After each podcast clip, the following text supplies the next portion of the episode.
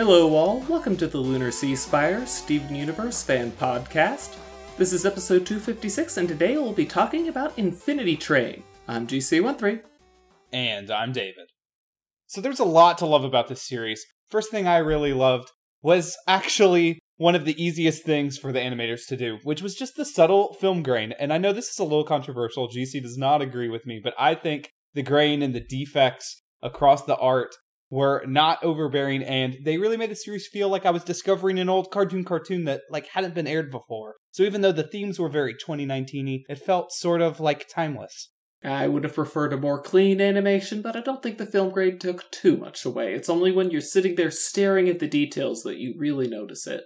And speaking of staring at the details, I will call out that one very specific logical thing was weird in the series, which is that when Tulip decided to control the train car with the steward's torn arm to get to the engine room. She was using a similar logic to Greg in the episode The Message, where he decodes Lapis's signal. I was never really sure how Greg could have truly decoded a very complex gem signal with just human audio technology. And similarly, as a programmer myself, I'm not really sure if I would have made the leap to connecting some wires from one dismembered robot into a card that seemingly doesn't control anything but itself. But, you know, Tulip must be a lot more proficient than me. Yeah, I mean, she's made a game. What, what more do you want to prove that she's the business?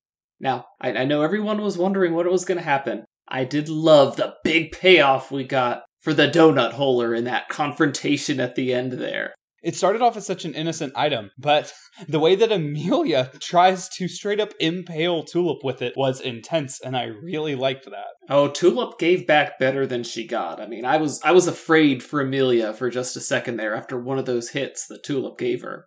But uh, speaking of Amelia, I, I love her little backstory that they show that she was a phone phreaker. Yeah, that was an amazing call out that she probably a lot of people didn't realize that you could like send signals through a phone that confused it because it was all audioly controlled anyway. So she uses like a small flute, flutette device. And I thought the way that they did it was just very goofy. And I just love that scene in general as they come in from the rain and they're also making jokes at almost the operator's expense because they have no idea what's going on. And then, of course, that was how she was able to control the steward. She's just good like that, I guess. Or at least that's what I got out of it. Of course, if we're shouting out things we loved about the series, I, I cannot not mention the inclusion of Word Up. As soon as that music hit, I was grinning from ear to ear. I couldn't help but want to sing along, and I really love Tulip's singing voice here. Coming from Steven Universe, where everyone has a beautiful singing voice, Tulip's take on being really embarrassed and, and wanting to overcome that embarrassment with being goofy singing the song just really warmed my heart. Uh, the like nasally performance and the way that she is so clearly both in her face and in her voice, knowingly saying weird things like "yo pretty ladies" around the world world. Just, uh, it was beautiful. But hey, everybody needs a friend, and she's got him and him and him. Most of the episodes were great. I wasn't, I wasn't so fond of uh, most of the Crystal Car, except for, of course, the word up part. But I absolutely loved the Chrome Car. They just, the, the those cops were great. I hope they're okay, but oh, they were rad. yeah, well, I don't know if the cops were real people, but that shadow definitely leaves us with a lot of questions. the non-humans in general are pretty strange as a concept because in the final episode we hear as Tulip is sort of calling out Amelia on her plans to recreate her own life, Tulip says that she wouldn't want to recreate her own parents in a train car because they wouldn't be her real parents. And yet, in the same episode, we celebrate the reunion of Tulip and Atticus, and Atticus is treated as real as any of Tulip's other relationships in her life. So there's something strange going on here in these train cars where the things that are being like the environment is generated digitally and there's clearly other human passengers on the car as we see on a monitor that Amelia is controlling. But like we know one one is real because he is a part of a train which is seemingly real and really mechanical we don't know who created the train or where it exists because it ain't Oshkosh, but one one's real. Atticus, though, is much more mysterious. we don't know if he's a human. The cat also sort of seems to be in that weird realm, another animal that Tulip ends up forming a positive relationship with. And then there's Pilot, which is Tulip backwards, Tulip's reflection. You're welcome for coining that term, by the way. Yes, thank you. GC13 is very good at coming up with names for characters like Bendy. But uh Pilot existed apparently in the real world the whole time. In her debut episode, she recounts memories of Tulip's life outside of the train. That could have been faked because the train does know all of Tulip's memories, but, you know, it obviously wasn't. Yeah, because the ending shows Tulip's dad's reflection in the mirror as they leave their house, but not Tulip's. So Tulip's reflection is a real thing, this real magical, sciency thing that has always existed and has really been living her memories and now is separated from her. Which, by the way, in thinking about how the movie Us has a very similar concept with the doppelgangers, I am very impressed that Infinity Train probably came up with the idea around the same time. And who knows, maybe they came up with it first. So, congratulations, Infinity Train creator. If the series had come out just a little bit earlier because of animation schedules, then you could have beaten Jordan Peele to his own conceptual punchline. I mean, we know that this is a world where magic exists in because the Infinity Train uses magic to collect its passengers, so, I mean, I guess that the mirror people are just real. As for Atticus, though, I think Atticus is very different from the idea of recreating Ulrich or recreating Tulip's parents, except, you know, altering them so everything is happy.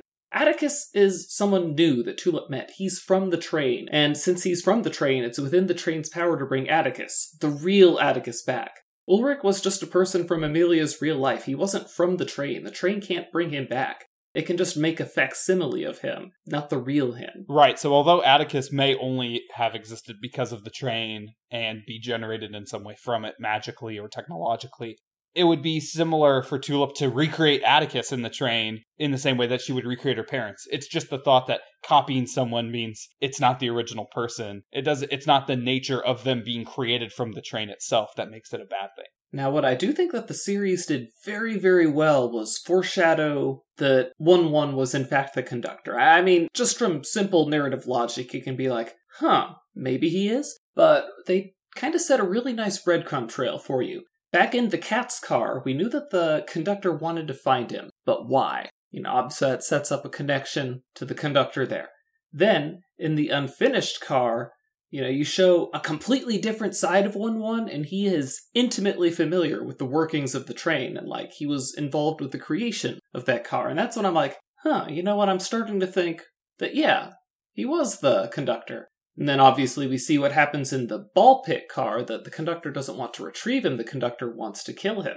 And then you look at the, what the conductor is saying about wanting Tulip's life to be static, whereas the whole point of the train up to this point seems to have been trying to get Tulip to grow as a person, to move on with her life. And then it's like, oh, the conductor isn't the original conductor, is he?